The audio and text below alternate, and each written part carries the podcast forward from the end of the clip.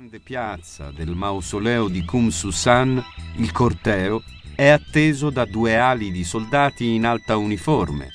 decine di migliaia di militari onorati dal governo con la possibilità di partecipare alla fase conclusiva della cerimonia, posizionati con ordine maniacale in due quadrati esattamente simmetrici a riempire del nero delle divise una piazza altrimenti candida della neve appena posata.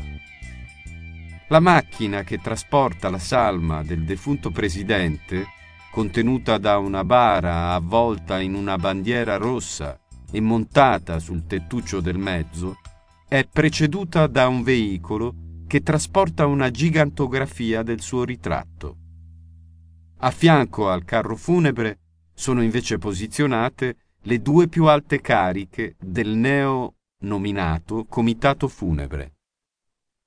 Kim Jong-un, figlio del caro leader e principale candidato alla successione, e Kim Jong-nam, presidente del Presidium dell'Assemblea Suprema del Popolo, capo formale del governo nazionale.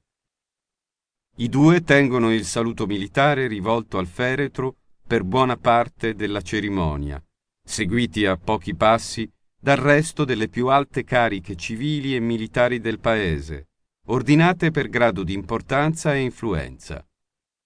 Al passaggio del carro funebre, le ali di folla che lo salutano si affannano per tentare di avvicinarsi, bloccate scenograficamente da un cordone interminabile di guardie che delimita l'intero percorso. La salma imbalsamata di Kim Jong-il è infine deposta in una teca di cristallo nell'ala sinistra del mausoleo del sole, in posizione speculare alla vetrina che contiene quella di suo padre Kim Il-sung.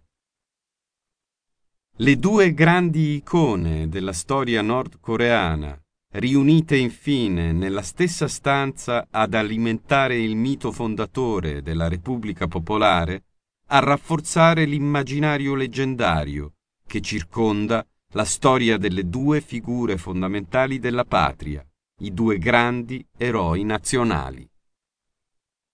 Kim Jong-un, erede diretto dell'eterno presidente e del caro leader, Neppure trentenne, fino a quel momento praticamente sconosciuto in Occidente, presiede l'intera cerimonia in silenzio, lo sguardo basso, forse gravato dalla consapevolezza delle responsabilità che quella giornata getta improvvisamente sulle sue giovani spalle.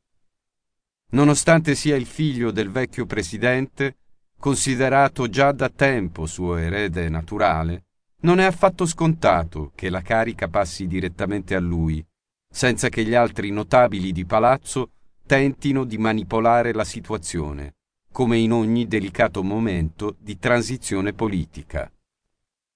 Per la Corea del Nord, uno tra gli ultimi stati socialisti del mondo, nonché uno dei paesi più impermeabili e isolati alle influenze esterne, è un momento storico di primaria importanza.